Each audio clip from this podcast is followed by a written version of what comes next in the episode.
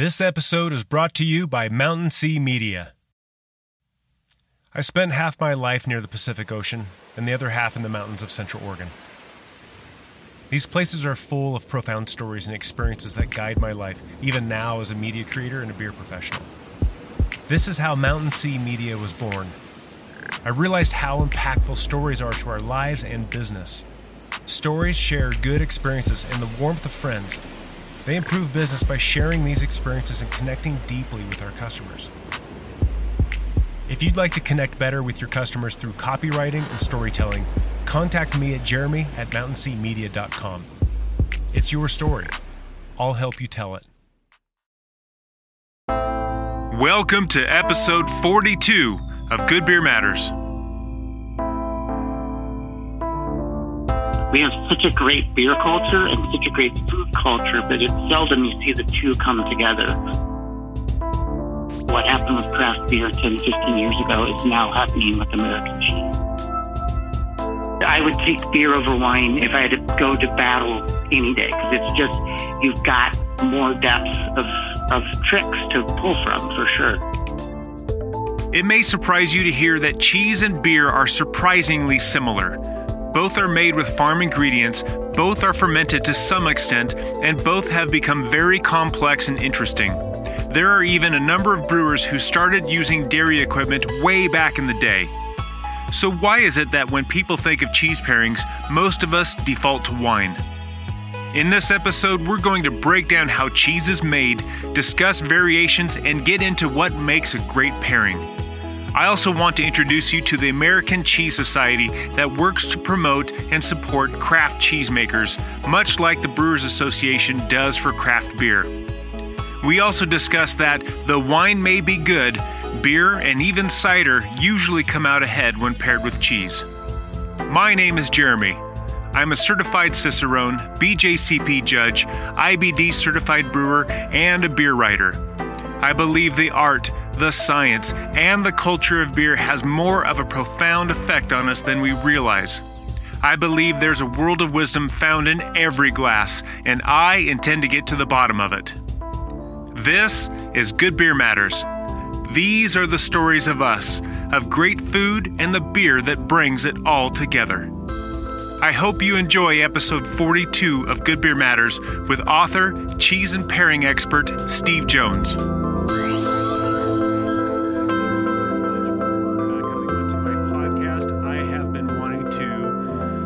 Talk about cheese and and and beer, uh, especially together, for quite some time now. Um, I have uh, dabbled quite a bit with hosting some beer and cheese uh, tasting events, and and have really started to begin learning more about cheese.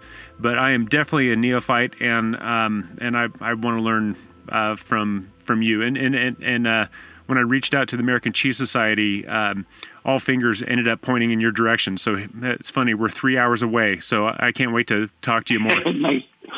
Will you please uh, introduce yourself and, and tell us a little bit about your history with beer and cheese? And, and I, I, I know uh, there's so much more to it. Uh, you've got free reign to tell us anything and everything.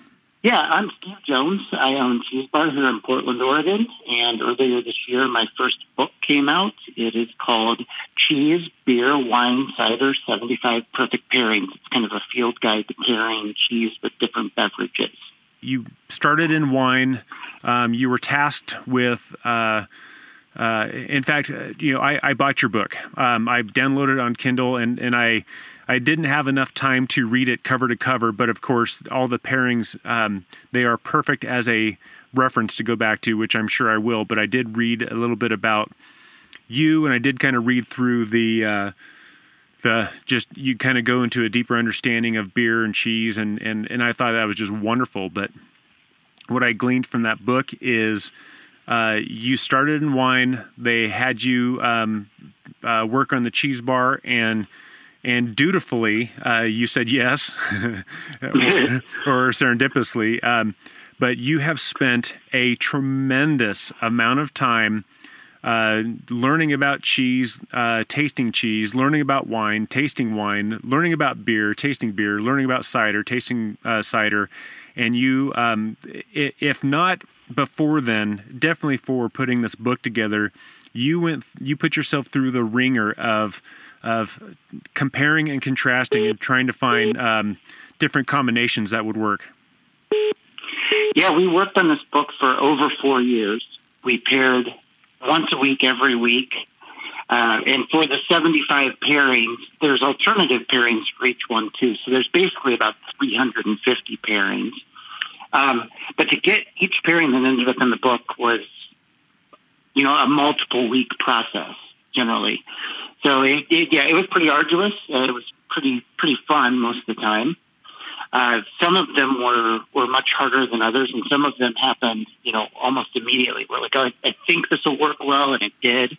Other ones we thought would work well, and we had to just struggle and struggle and struggle. In fact, one cheese in particular, we we went back to probably 20 times before we got a pairing for it that we felt was really good. Well, it's funny because uh, I. I'm going to say this, and then I'm going to immediately back away from this ledge. Um, I, I, feel a little bit of uh, a little bit of kinship from the standpoint of I challenged myself to uh, essentially now write a couple articles for uh, craftbeer.com on uh, pairing cheese and beer, and then the second one was uh, pairing uh, beer, cheese, and charcuterie. And and for the in both of those articles took tremendous amount of research and time. And I remember just getting a bunch of friends together, and I grabbed I think 20 different beers, uh, kind of like uh, highlighting the the major styles. And I think I grabbed a dozen different cheeses to kind of give a, a broad scope of what was out there.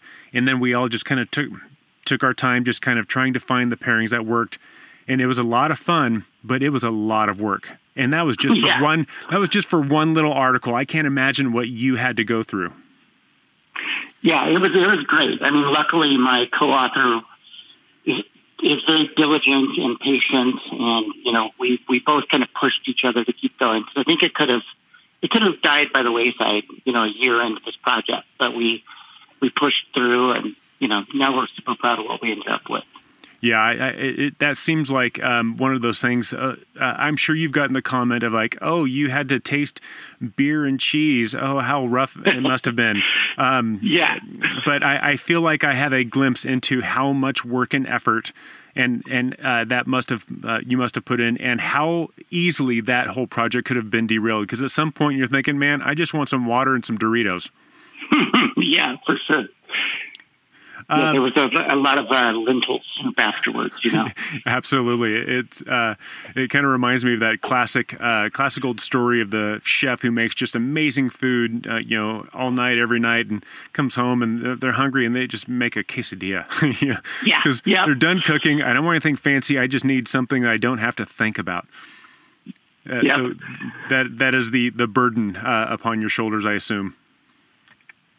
For sure, but uh, you know, one one worth taking for sure. Absolutely. Well, uh, and uh, I mean, please forgive me. I, I have not yet heard of uh, your cheese bar um, in Portland, and you know I don't live near enough to Portland, but close enough where I kind of feel like I should have known about it. Uh, tell us more about that shop and what you do there. So, Cheese Bar will turn ten years old in March. Um, I basically took my original cheese shop, which was called Steve's Cheese and we just dropped it down in the middle of a bar. So it's uh, it's a full full service cheese shop, about 200 to 250 cheeses at any given time, um, and it's surrounded by a very nice little pub, uh, about 30 seats. We have uh, six tap handles, five dedicated to beer, one dedicated to cider. Uh, bottle list of about 50 different beers, about 50 different wines, and about 20 different ciders. Um, and then a, a, real kind of a, a beverage friendly menu, things that go well with those different beverages. And just kind of combined all my passions and of good food, good beer, good cheese, all under one roof. I think in Oregon, you probably would agree with this. We have such a great beer culture and such a great food culture, but it's seldom you see the two come together.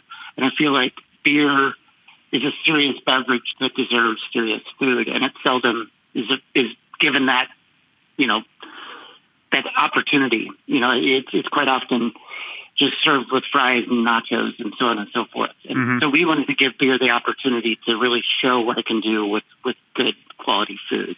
Well, and I think So- that's I think that's extraordinary, and, and I feel like this conversation is going to be would be the the great culminating conversation at the end of this uh, uh, podcast. But we'll you know we're here. Let's let's talk about it. You know, I I have seen um, plenty of places of delis and you know uh, bottle shops where they put all the ingredients there, but they don't have anyone to help you learn how to put that puzzle together. Um, and and there are very few places.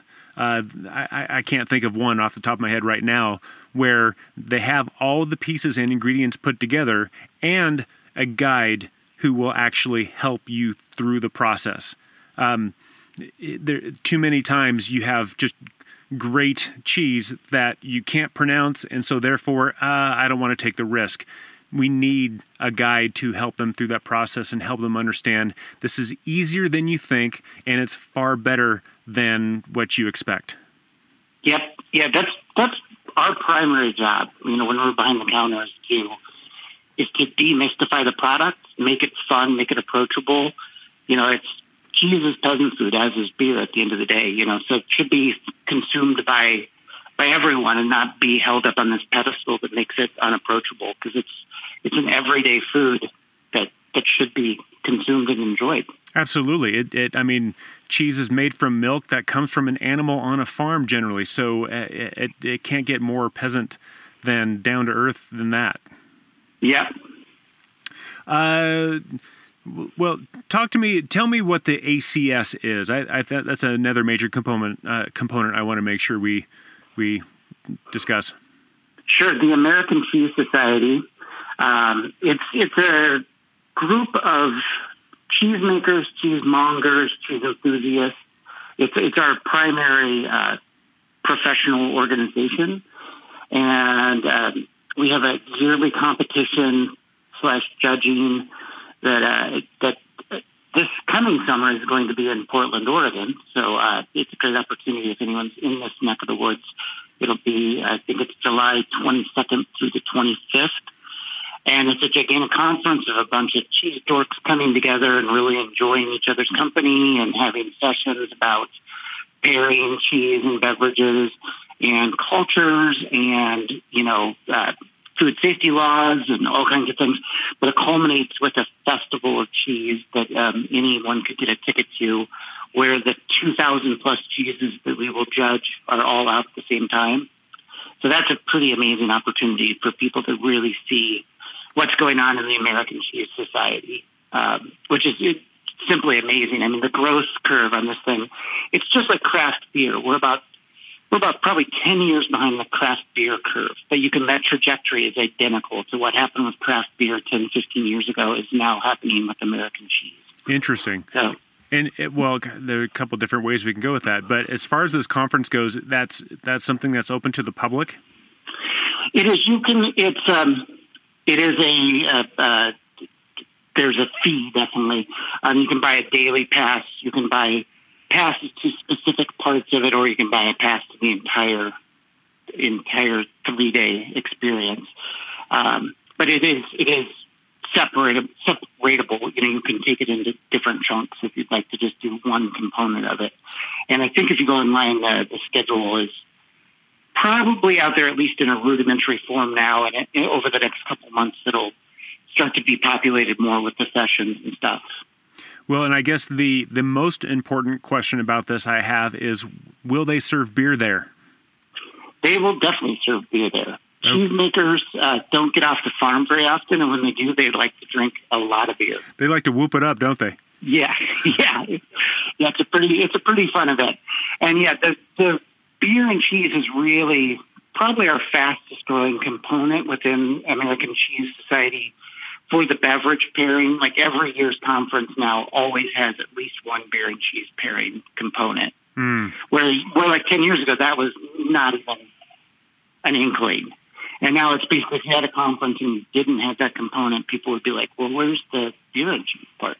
So Wow. Um, yeah, I, I I may need to try to go to that just to increase my knowledge on cheese, uh, so that I can just do a better job with uh, some of the events that I host. But um, Uh, so, so that is the American Cheese Society. But we, I have um, listeners from around the world. Are there, uh, are, are there other cheese entities? Um, I, am sure there are in Europe, but what about uh, in the Southern Hemisphere and um, South America, Australia, Africa?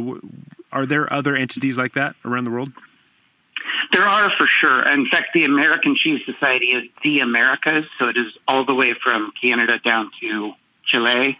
So it's all of the Americas. And so we do have members throughout South America and Central America and Canada also. Um, uh, on other continents, yeah, there, there's definitely there's big festivals and organizations in Australia, New Zealand. There's a biannual event that happens in Italy called Simply Cheese. That's every second year. It just happened last month, so in two years it will happen again. That's probably the biggest cheese party on the planet. um, and even places like the Far East now are coming. You know, the the cheese revolution has, has spread to all corners of the globe at this point. And yeah, there's professional organizations and judging and competitions all over the world constantly now. Mm. That's fantastic. And it, uh, I'm sorry, I grew up at a time when uh, Velveeta was the hot thing uh, to bring home. And uh, so it's really nice to see that um, things are just getting better and more interesting. Absolutely. Um, so, well, you know, we're we're going to talk a lot about cheese, but I feel like we this is a, a, base we definitely need to stick our foot on. Um, can you give me the basics of how cheese is made?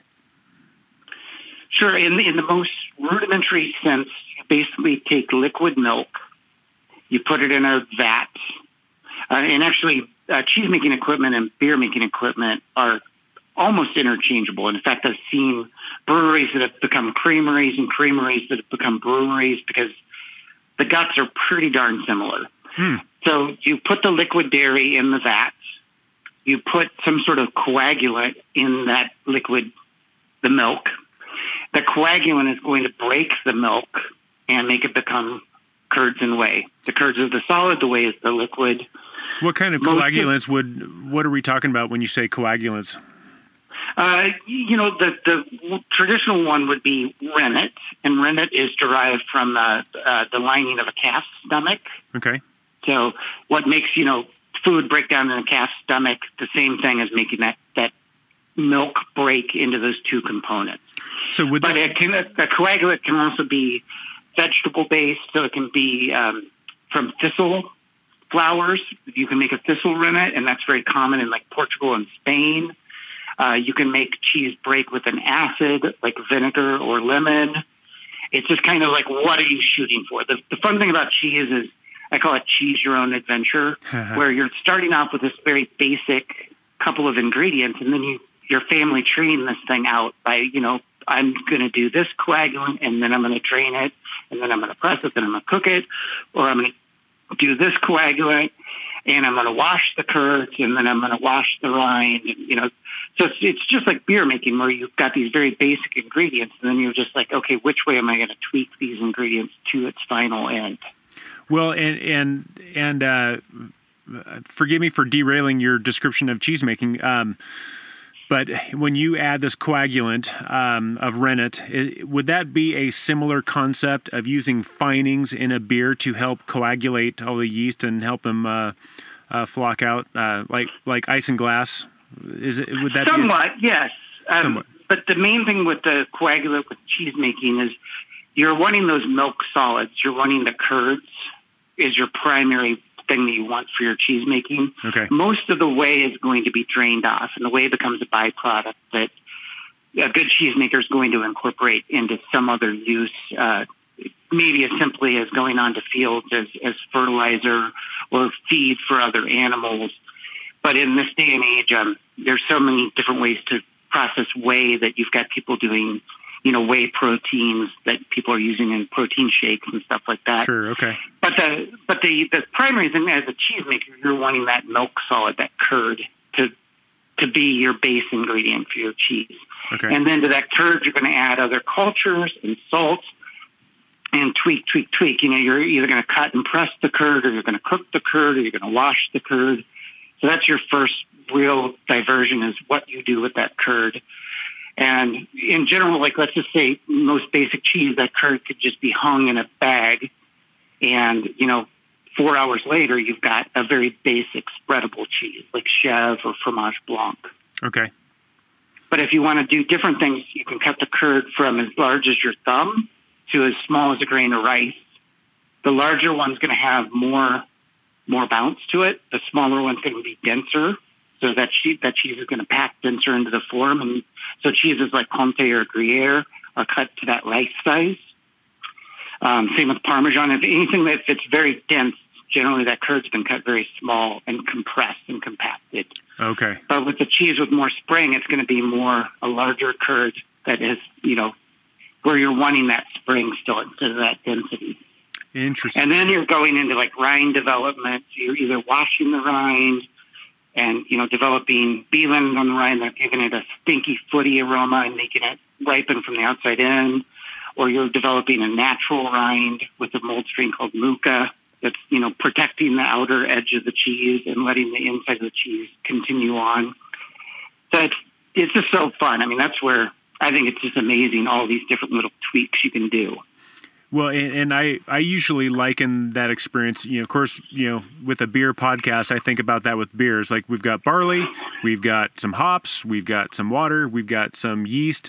Um, and and so if you think about it, it's like beers should be a lot more similar than they are, but there's just such a vast variety. And the analogy I often use is you give a good musician four chords to play with, and they'll come up with a thousand songs. Um, yeah, and it, it's just the combination is, and and even if the combination is similar, how it's produced and presented is going to be vastly different as well. So it's just, you know, it's just a wonder of creativity and and talent.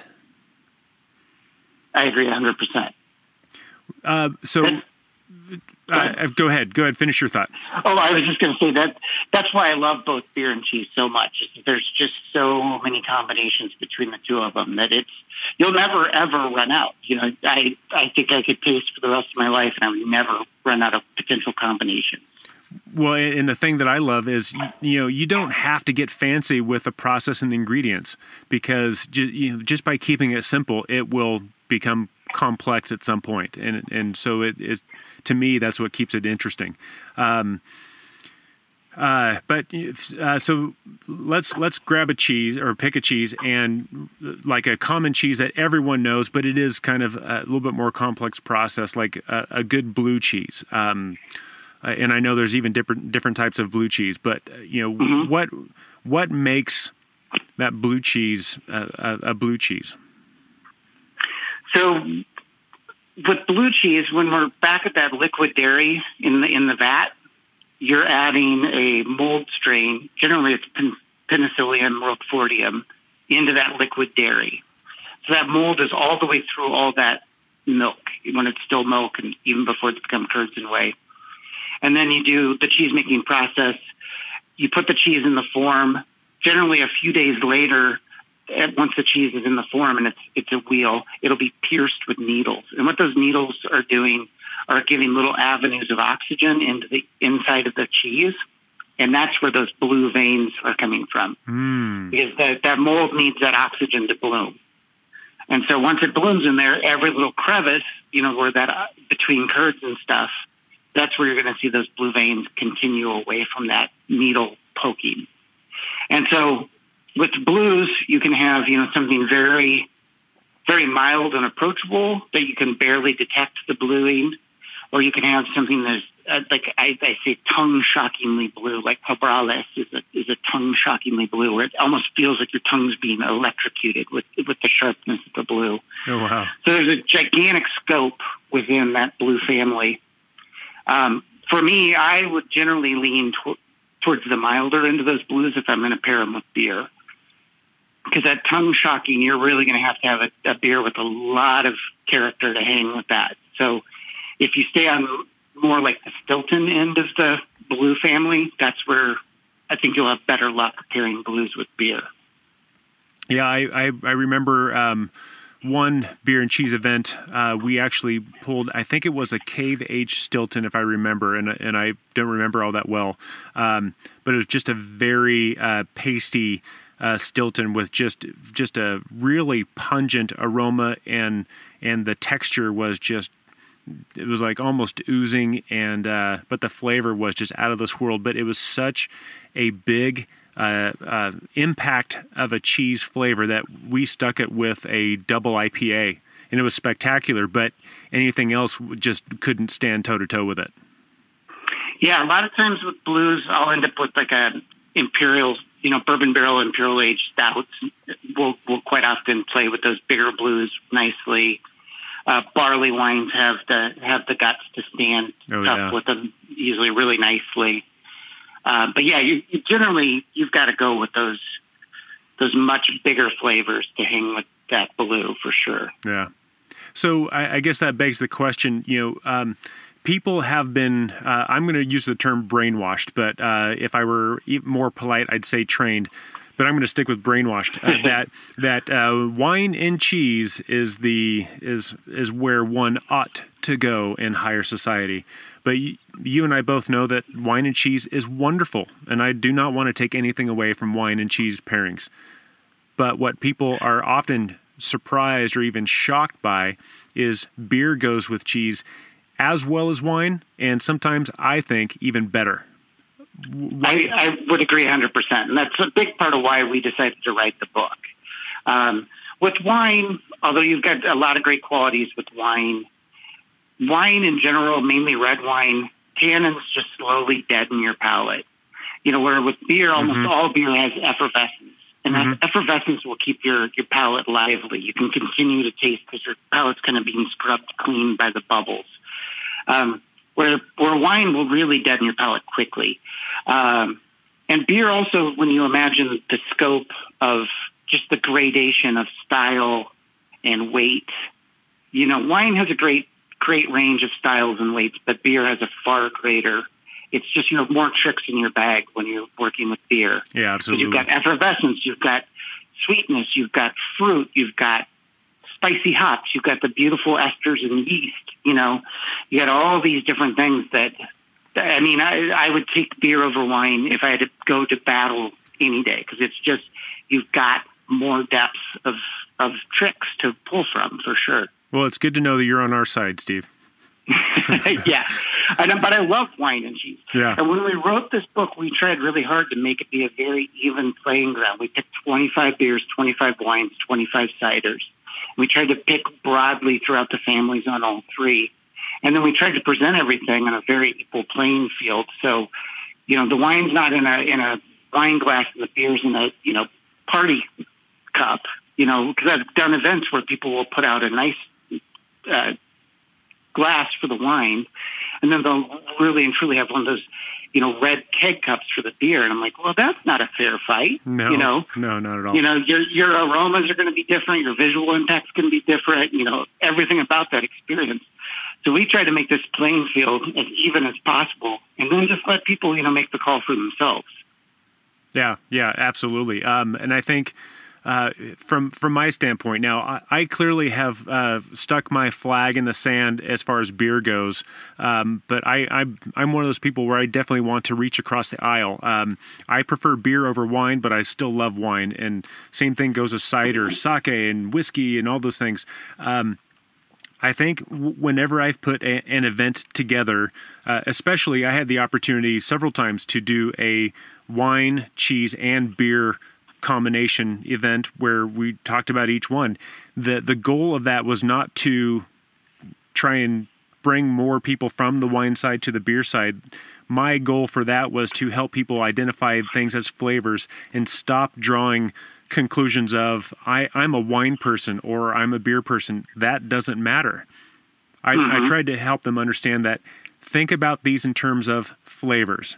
Wine it has a wonderful flavor profile so does beer. If you start thinking of things in terms of flavor, then you'll be able freed up to think about okay what flavors do i want to put together that will give me the end result that i'm looking for? Exactly. Yep. And that's that's how we think professionally day in day out is is just breaking everything down to base flavors. You know with with that being beer wine cider cheese that's any professional, that's how they're going to approach it. Is they're going to they're going to break down those flavors into all the base flavors, and then consider it that way instead of as a whole as wine or as a whole as beer. It's like, well, let's look at all the components that make this a complete beverage. Yeah. And, just as a quick aside, I, I kind of want to put this in there in case there's someone listening that that hasn't really considered this concept yet. Um, when I when I when we're talking about flavors, of course, we're really primarily talking about aromas because um, you have taste, you have aroma, and and you have mouthfeel, and you put all those together, and that's what we consider flavor. But as far as tastes, we still have only like five or six tastes that we've identified as you can taste this, not that. But when we talk about you know uh, the flavor of wine, the flavor of beer, the flavor of cheese, that is primarily aroma driven. Yeah, and the cool thing about aroma is it's uh, it's very evocative. It's it's the most evocative of, of any of your senses. So it will take you it will take you to a place in your past. I mean, quite often we were tasting different things. We were like, this is like being in my grandma's kitchen. You know, just oh yeah, you just get that that memory. It, it's uh, it's such a such a cool thing when a when a food will do that for you, uh, and that's I, lo- I love that part of, and that's all based in smell. I mean, mm-hmm. smell is where your your deepest memories lie. And it's funny. I've I've shared this uh, kind of more philosophical conversation with some people that you know. Uh, flavor is just another form of communication. And of course, we think of communication primarily as Steve, right now, you and I are talking, we are sharing words, uh, that have a meaning, and so therefore we are communicating with our words. But art can communicate an emotion. Uh, a song can communicate an emotion and a memory and stuff like that. I think flavor has the same ability, and you just brought up the perfect point: is if if you encounter a smell that immediately takes you back to grandma's kitchen, or um, whenever I get a wine or a beer that's musty, it, it, mm-hmm. it, immediately takes me back to two places. I grew up in Southern California, so that musty smell, I actually I don't want to drink it, but I love smelling it because it takes me back to the Pirates of the Caribbean ride in Disneyland, or or I know exactly where you're, where you're right, from. right, because all that yeah. wood and all that water, it, you just get that musty smell. Or it takes me to my great grandfather's house in his basement where there was just an open open uh, dirt floor basement, so there's just this moisture in the old wood because he built the house himself, and those are just happy memories. But I think flavors communicate in terms of memories, in terms of uh, experiences, and maybe even images. But um, I think it's important that we. Uh, kind of put that hypothesis out there that flavor is just another form of artful communication. Yeah, I would agree for sure. And. I hmm. think that's I think that's why people like sitting down at a table together. It's, it's you know, it's a, yet another way to commune. You know, it's it's very very uh, basic human, yeah, communication, and it's it's it's a common need. You know. Oh gosh, I, I I hope there's a time when you and I can uh, host an event together because I, I I already feel like we're on the edge of just going into outer space with this stuff because it's just so good. All we need, all I need, is a beer in my hand and a, some good cheese on my plate, and, and we're you know time for takeoff. um, uh, but so actually, I'm going to use that as a perfect little segue. So let's let's talk about when you know I've hosted some events. You've definitely hosted some uh, plenty of events. When you put together an event, um, you know, obviously you, your goal is not to just feed people because you know that that could be anything, but um, I, I, would assume that you're also trying to educate people. You're trying to provide for them an experience. Absolutely. What what are, what is it you're trying to teach or convey to your guests who come to your events? I'm, i think I already touched on this briefly, but the, the main thing I see as my primary goal as a cheesemonger or a you know a cheese educator is to demystify and make this product something that, that you're not afraid of. So it's it's making it making people be comfortable with things that they already know they enjoy but just making it like I love sushi, but I'm a little uncertain as to you know do I like freshwater eel or or saltwater eel better? You know, so my job as a as a cheesemonger or cheese educator is being like, here's a sheep's milk cheese and kind of letting people know, oh, I do like sheep's milk cheese and I've eaten sheep's milk cheese many times because I've eaten manchego and pecorino and so on and so forth. But just making them feel comfortable that this is this is okay. We all start at a baseline at some point and then we build up from there. So I really enjoy teaching basic classes are my very favorite because it's taking people and, and bringing them into the fold and saying, okay, this, we're all good. We're all, you know, there's no bad question. This is, you know, there's a lot to learn. I've been in cheese for 22 years. I think I know 10% of what there is to know. You know? yeah. Which is, which is a lot. 10% yeah. all there is to know. That's a lot. Um, you know, whenever I've had events, I, I feel the same way. I, I love, um, kind of breaking down some barriers, uh, particularly those of, well, I'm a wine person, but I'll taste your beer. Um, uh, it, during those events, I've, I've heard people, especially you know devout wine drinkers, say, "Wow, I really like that beer better with this cheese." Yeah, I, I want. That's always a great moment. that's a, that. Well, that's a great moment, but my goal is not to bring them to my beer side. My my goal was to. I want to break down those barriers that you have created in your mind. I want you to stop thinking in turn terms of this versus that. I I thing I love is to get people to think about you know flavors like we just talked about the other thing i really love to do is i try and bring some educational element into my um, events where we, we talk about why things are like you know for example like an american light lager like coors um, for example you know th- these are beers that are now kind of frowned upon because of the craft beer industry and and especially in America when you use the term tradition to to some people that means well we're doing it just because we've always done it that way. Well there was a point in time when people came to, or especially Germans came to America in the mid 80, uh, 1800s, uh, excuse me, um, and they had to make some decisions on how to brew their beer because everything was different. They had different ingredients. They had to make some decisions. They had to make some changes, and there's a reason why things are the way they are. I love sharing mm-hmm. some of that knowledge so that people have a greater perspective. And even if it's something that they are not in love with, they gain a little bit of appreciation, a little bit of understanding.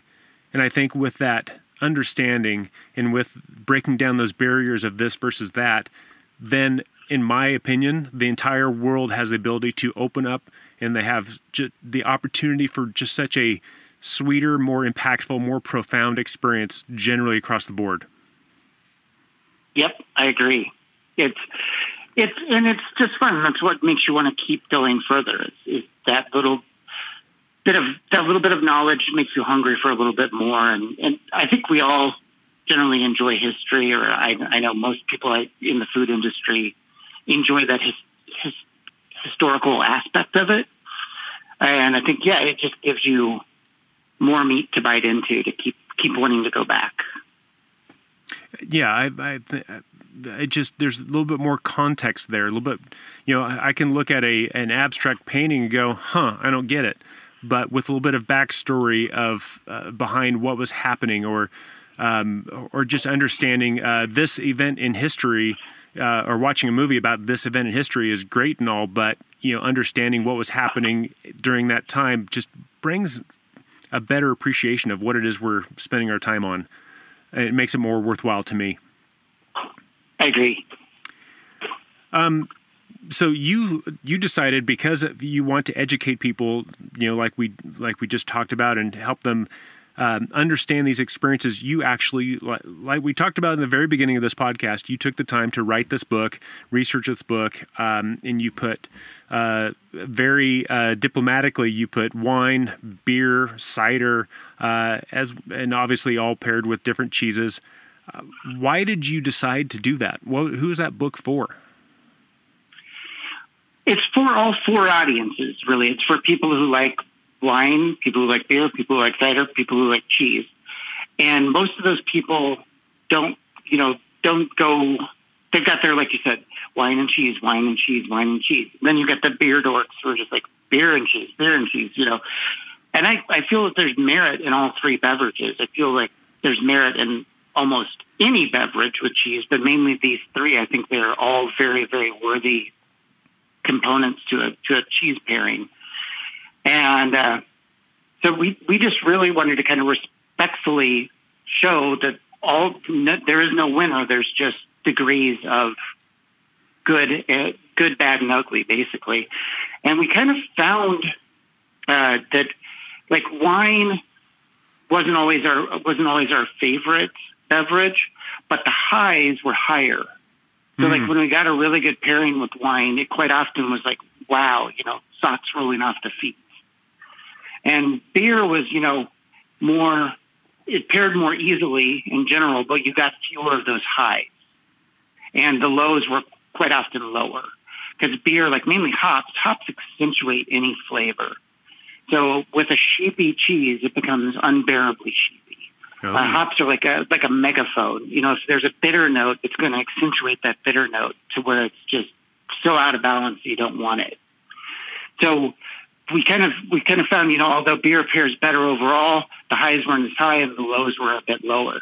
And the real common denominator of the three was cider. Cider paired out first almost every time. Cider just is the secret weapon that goes great with with cheese, but it had very very few of those like socks rolling off the feet moments. But if you just want to succeed consistently, cider's that you know B plus day in day out. Wow. So it was, it was kind of fun to go through and just see that if you were to graph it, they'd all end up at about the same final number. But it's just how did you get to that final number? You know, with these super high highs and these super low lows, or these very consistent mid grades. So it, it was it was very eye opening after a couple of years of doing this, being like, okay, we're consistently seeing these things. Now that being said, you'll still find the perfect pairing that you're like, wow, that is the best thing I've ever put in my mouth. You know, uh, like my personal favorite I think I've ever had is I I love supplication with a really really perfectly ripe camembert. It's just one of those just oh yeah absolutely stunning moments where you're like that's perfect.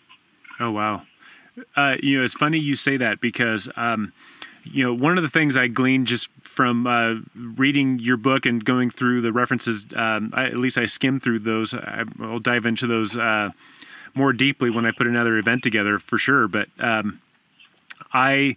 I guess I I had been so uh, focused on beer for the last few years that I haven't really uh, given cider much of thought, and so now I, I need to uh, open up my uh, point of view a little bit and and see what I can do uh, with some ciders, or at least be open to trying those. Um, but you know, when you say cider was a perfect go-to move. It's funny when I think about those beers that uh, that tended to be more of a hey, this works with most everything.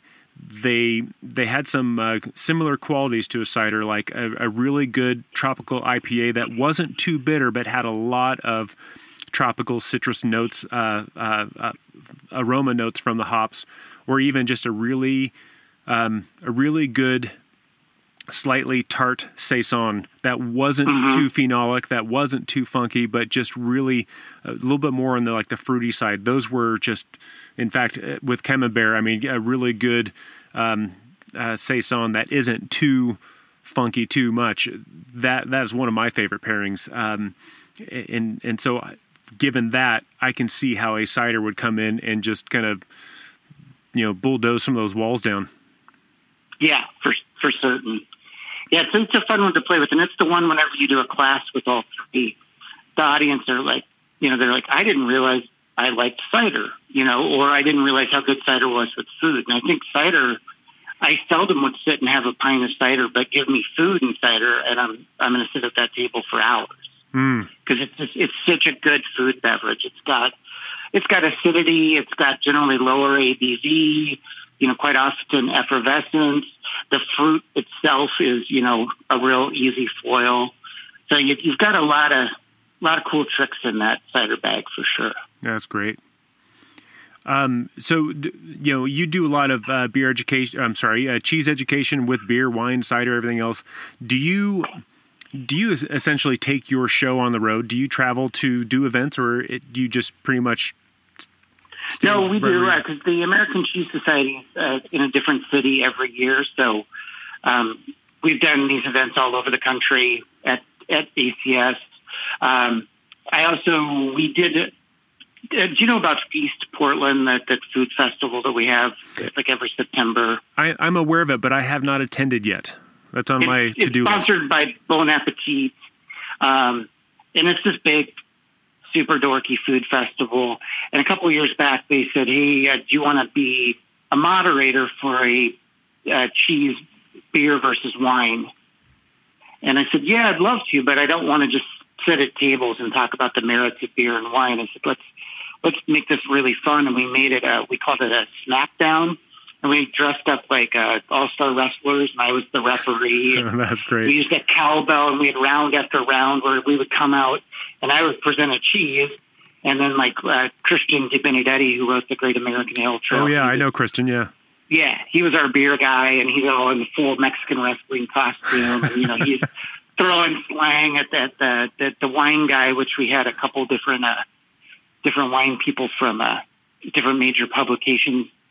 And it was just a lot of fun. And so that we ended up touring around. We took that down to San Francisco for a couple of events and stuff.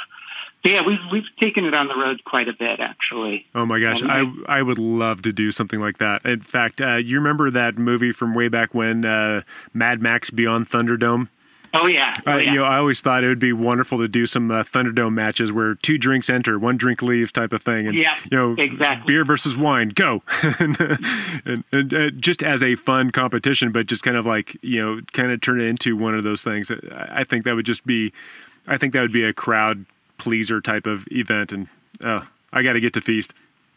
Yeah, it's fun. But yeah, that's that's a that's more my style when I'm teaching. I like to I like to make it fun and approachable and take you know I we can all be serious and I can teach a serious class, but I think it's a lot more fun to you know laugh about it. And I tell people I learn a lot more from train wrecks than I do from great success. You know, if something's horrible in my mouth, I'm not going to put that in there again. Oh You yeah, know, so you you learn. It's like, oh, hoppy beer and sheep's milk cheese is not good. You know. oh And yeah. You, you, you get that revolting sensation a couple times, and your body's like, let's remember not to do that. Oh yeah, when, whenever something goes bad, we often ask ourselves, "What the hell just happened?" So we start analyzing it, and we we learn from it. When it's something just amazing, like, "Oh, that was great! I hope that happens again." Uh, Well, it's Yeah. good to analyze both experiences, but we tend to analyze the bad ones more, just just so we can avoid them. It's a survival uh, instinct. totally. Primal. Um, you, uh, what do you wish more people knew when it came when it comes to cheese and beer? Ah, just how good they could be. I mean, uh, it's like I was saying. You know, beer has all these great pairing components. Uh, You know, I love the malty beers are probably my favorite beer to pair with cheese. That sweet malty note is just such an easy foil for like a nutty cheese. hmm Um, but also esters. You know, the esters and yeast are just like so fun, and you can get you can get such cool little things just off the aromatics of, of the esters that that work really nice with like a tangy fresh goat's milk cheese. You know that it's just there's so much cool depth with beer, and if people you know will will step back and think of it as the entire gradation, the entire palette of beer, there's just so many fun options. You know, and I can I can basically find a beer for anybody who even says they hate beer. I can get a beer and cheese pairing where I can get them to say I actually really like that because most people, if they think they hate beer, they've had you know one you know Bud Light or one triple IPA or something that turned them off, and they're just like I hate beer. And it's like no, that's really pretty narrow to say I hate this entire family of beverages Sure. You know. So I think wine, once again, it's just that that depth that you've got, or with beer, that depth is is really what I get excited about when I'm pairing beer with cheese. Yeah, and, and you know, it, uh, when I've had those same conversations with people, and I, you know, I'll tell them that yeah, if I tasted those beers that turned you off, I'd probably hate beer too. Let me show you how much better it can be. Um, but it's funny how how many times you get a cheese plate and you know, there's usually a piece of like apple or pear on there. Well, you can get apple and pear flavored esters from lots of different hops and some yeast. So it's like skip the fruit. Let's just add some beer with it, and you've got everything you need. Yep. Which is wonderful. Yeah, for sure. Yeah, and it's just yeah that that that depth of ingredients, that depth of flavor, just Mhm. it's it's a it's a real winner. And I think if people have an open mind, uh, we've taught hundreds of classes over the years, and it's very seldom that somebody will sit through the entire class and just be like, "I still hate beer and cheese." And it's like, you know, it's it's maybe one in a hundred because mm-hmm. usually you've you've turned them on hopefully to a new style of cheese or a new style of beer or a new combination of the two that you know one and one equals four. You know, when you put the two together, where they're like, I didn't like either component, but together I think it's amazing. You know, yeah. and that's what we're always striving for is that magic of the perfect pairing where the two become a greater third. Yeah, I call that my the zing boom pow effect. Yeah, it, it just you know by it by itself, they're hey, they're not bad, but together, that it's it's a whole new world, mm-hmm. and it's a very legitimate experience. Yeah, we find that a lot with like um, imperial stouts and triple cremes. Mm. That's one that you know a lot of times they'll have someone in the classroom be like, I just really don't like beer. And I'm like, well, okay, try this combination. And, you know, the stout alone, they would take a sip of it and be like, definitely not. But the two together, they put that triple cream in their mouth and they let that coat their palate. And then they add the stout and suddenly it's chocolate cake batter. And, you know, who doesn't want to eat chocolate cake batter? You know, it's, it's just that the very sexy experience of a, your mouth is coated and, you know, it's, it's become this third flavor that is so much different than the other two that it's kind of like wow. And you get that almost all the time when you serve that at the end of the course. Oh wow. Oh that's just fantastic. Um, well you know uh, for the sake of time uh, i'm going to go ahead and start uh, my wind down question process. Um, but but if there's anything you want to add we'll we'll give you a chance to add at the end if that's okay. Sound good? Sure. Yeah.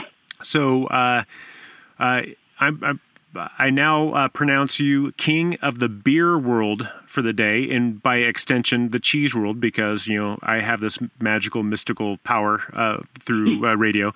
Um, but you are now the uh, king of the beer and cheese world for a day. What are you going to change? Whew. Boy, oh boy. Um, just open mindedness. You know that that would be all I would ask for, and I think in this day and age, that would be a good lesson across the board. Actually, you know, there, there's no there's no one right and wrong. There's different different rights and wrongs. So just keep an open mind. Come to the table with a an open mind and an open palate, and you know, let let your let your tongue guide you well, you are a very benevolent king. I've had other people say, well, if we're going to do this and we're going to do that and we're going to mandatory education. no, I'm, I, I, I, like to believe that there's still hope for humankind, you know, so uh, go people. right on. Um, okay, so this one, uh, I, yeah, I'm, I'm anxious to see how you answer this one. Um, uh, so, uh, if you had the opportunity to choose your very last beer or cider or wine in your very last meal or cheese uh, before you depart this earth, what would you put together? Oh, geez. I've actually I've actually had this conversation in my head before, and it's such a kind of morbid one. Because uh, I'm always like, God, what, what would my last intentional beer be? And at that point, am I being executed? You know, why why do I know I'm dying? Um, but I think it would probably be most cheesemongers love washed rind cheeses, so the the stinky, footy, bacon fatty, mm-hmm. stewed onion. You know, they're very umami rich. Uh, I'd probably do some washed rind cheese with a nice malty beer. And it's funny because I like if you were to just say, "What's your last beer going to be?" It would never be a malty beer. Um, but with with that cheese, I would I would say, you know, maybe like a Rochefort six, and okay, yeah. um, and a nice washed rind cheese. Like I don't know if you know this cheese, Oma, that's produced at, in northern Vermont. I've had it. Really, yes. Yeah, from Von Trapp family. Uh, that that might be something like that. You know, that's just it's a known quantity of it's going to be very very satisfying. You know, and you're not going to eat it quickly. You're going to linger over it and really enjoy it. Yeah, I think that that would probably be something like what I would end up choosing.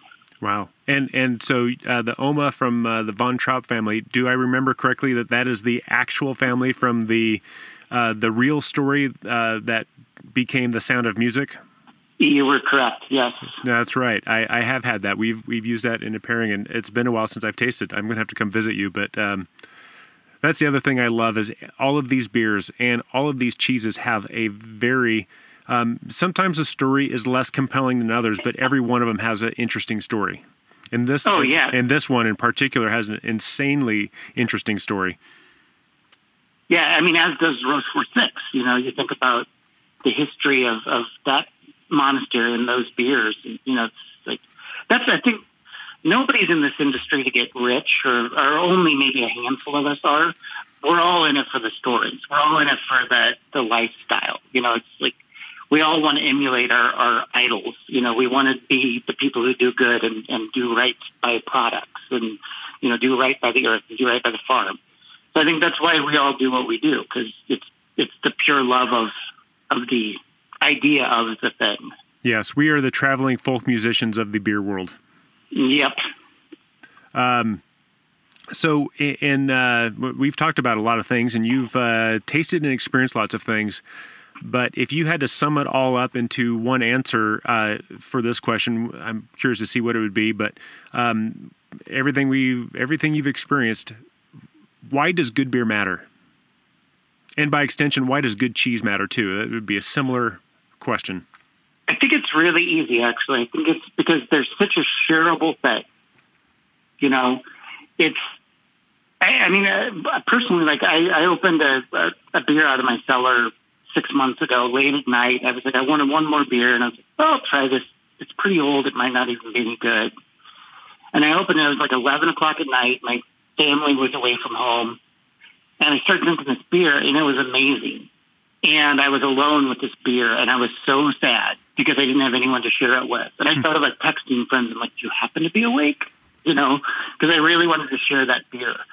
And so it was like really eye opening to me, like how much we all love sharing these kind of products. You know, an amazing beer out of your cellar is twice as good if you're sharing it with friends.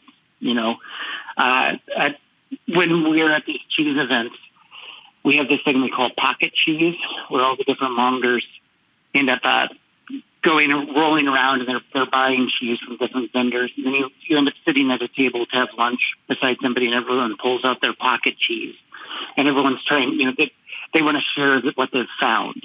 It's that act of sharing that I think, you know, that's really what makes this whole thing special. Sharing beer, sharing cheese, sharing something you found. You know, it's it's it's what makes it all, you know, great and fun. Mm-hmm. I, I, had a similar experience recently. Um, I interviewed uh, a gentleman who has the brewery uh, called Bean Curd Turtle. He's actually a gypsy brewer. Another uh, another podcast uh, for Good Beer Matters. That's already released. Please go check it out. But um, he, uh, you you can't just go find his beer in the store. He he he's uh, you know home brews in his own time, but he's actually um, a gypsy brewer and has traveled internationally to help other breweries do stuff. But he actually sent me a couple of his beers. One of them was a collaboration he did with uh, Phantom Brewery in Belgium, mm-hmm. just a delicious farmhouse beer. Um, and it, it, was a, a 750 uh, mil bottle that I decided, okay, I'm going to open up. I want to taste this stuff before I talk with them. It was the same situation. Uh, my wife and kids were gone. My kids would share it anyway, but I tasted it and it was and it was just pure heaven. So I, I went back for more, went back for more because I couldn't stop. It was so good. I drank the whole thing, but I had no one there to talk about it with. I had, and that was the, that was my biggest thing is I couldn't tell anyone about this. There was no one there to share it with me. There was no one that the, the, the best I could do was just stick it on Instagram and just you know share with the Instagram land um, about yeah. this beer because it was just it was just it was too too much for just I felt, um, gosh, it, it, I felt uh, selfish just kind of keeping it to myself. yeah, it, it was yeah, just no, such a great experience. Yeah, yeah, I I understand exactly. Oh gosh, um, yeah. So I I'm I I'm right there with you and and your answer for that question. Thank you. Um, uh, so if there are people out there listening to this and they want to learn more about uh, cheese, want to learn more about the ACS or about you or your cheese bar in Portland and all the stuff that we talked about, where can they go to connect? Um, well, ACS has a has a fairly solid website for sure. Um, Cheese Bar has a pretty rudimentary website, but uh, we would love to have you come in to Cheese Bar. Obviously, we're open seven days a week from eleven to eleven, closed on Mondays. Um, yeah, and there's lots of other great resources. Um, if you really like cheese, one of my favorite uh, things that I get every week is uh, Planet Cheese that Janet Fletcher uh, writes. She's based down in Napa, and she loves beer too, and quite often writes about beer and cheese together. Um, there's yeah, that boy, oh boy, I'm kind of blindsided by this one. So many good resources. Um, yeah, I don't, I don't know what else to say. Buy my book. yes, definitely. Uh, I, I can definitely vouch for that. Um, I will also add links to this post. Um, in fact, I, I did doing some research. I found uh, Janet Fletcher's. Uh, I, is it a blog? Is yeah, yeah, Planet Cheese. But, yep. there, but there's a um, but there's uh, there's you with uh, some interesting looking cheese glasses. Uh, um, so I, I, will I will uh, stick that in the show notes too. But it's just I mean there's so many there's so many ways to learn more, or at least as much as you want to learn. It it's it's all right there, and you guys are the perfect stewards of sharing this knowledge. Yep. And I would just say, you know, go to a great cheesemonger, buy some cheese, and then go to your favorite brewery and share it with your friends. You know, that's the best way to keep on learning. Perfect. You just answered my next question, uh, which was any final words of wisdom. But uh, do you have anything else you want to share in that thought before we before we uh, wrap it up? Um, no, I think that's you know do you know support support a, a local cut to order cheesemonger if you can. Uh, you're going to always have a better experience there. And yeah, well, just go to breweries and talk to the bartenders and talk to the brewers and just enjoy beer and cheese with your friends. Excellent, and don't be afraid to experiment. That's it. Absolutely. I've I've uh, I I challenge myself to try to pair a beer with pepper jack. I do not like pepper jack. I never have. Uh, and I can't explain why, but I, I grabbed it uh, one day just to say, okay, what can I put with this to make it better? And I found a a uh, Scottish beer, particularly a Scottish wee heavy, was was made that beer very very palatable uh, for me. So, nice. Uh, so nice. so try things, and even if you think you don't like them, try them again because things change. Exactly. Steve, thank you so much for coming onto this podcast. I absolutely love this conversation. I am looking forward to uh, meeting you in person at the cheese bar and continuing this offline, of course, but preferably with a drink in our hand. I, am with you. Well, thank you for being on the podcast, and I will talk to you soon. It's my pleasure. Cheers, Jeremy. Cheers. The world of beer has become increasingly aware of flavors and nuance. The same goes for cheese. It is our job to serve as a guide to cultivate better experiences when we pair the two together. Luckily, we have resources like Steve and his book to help us do better when helping others find better. Join us in the next episode where we visit with a professor who schools us on how to make beer culture as inclusive as it should be. Good Beer Matters is a show about great beer, great friends, and the experiences we create together but it's also about better appreciation of the beer you enjoy. I believe better education leads to better enjoyment, so if you're a beer and food professional or even a beer enthusiast, then please subscribe to Good Beer Matters and visit me at goodbeermatters.net. After that, grab a beer, hang out with friends, and let the world open up. Thank you for listening. Cheers.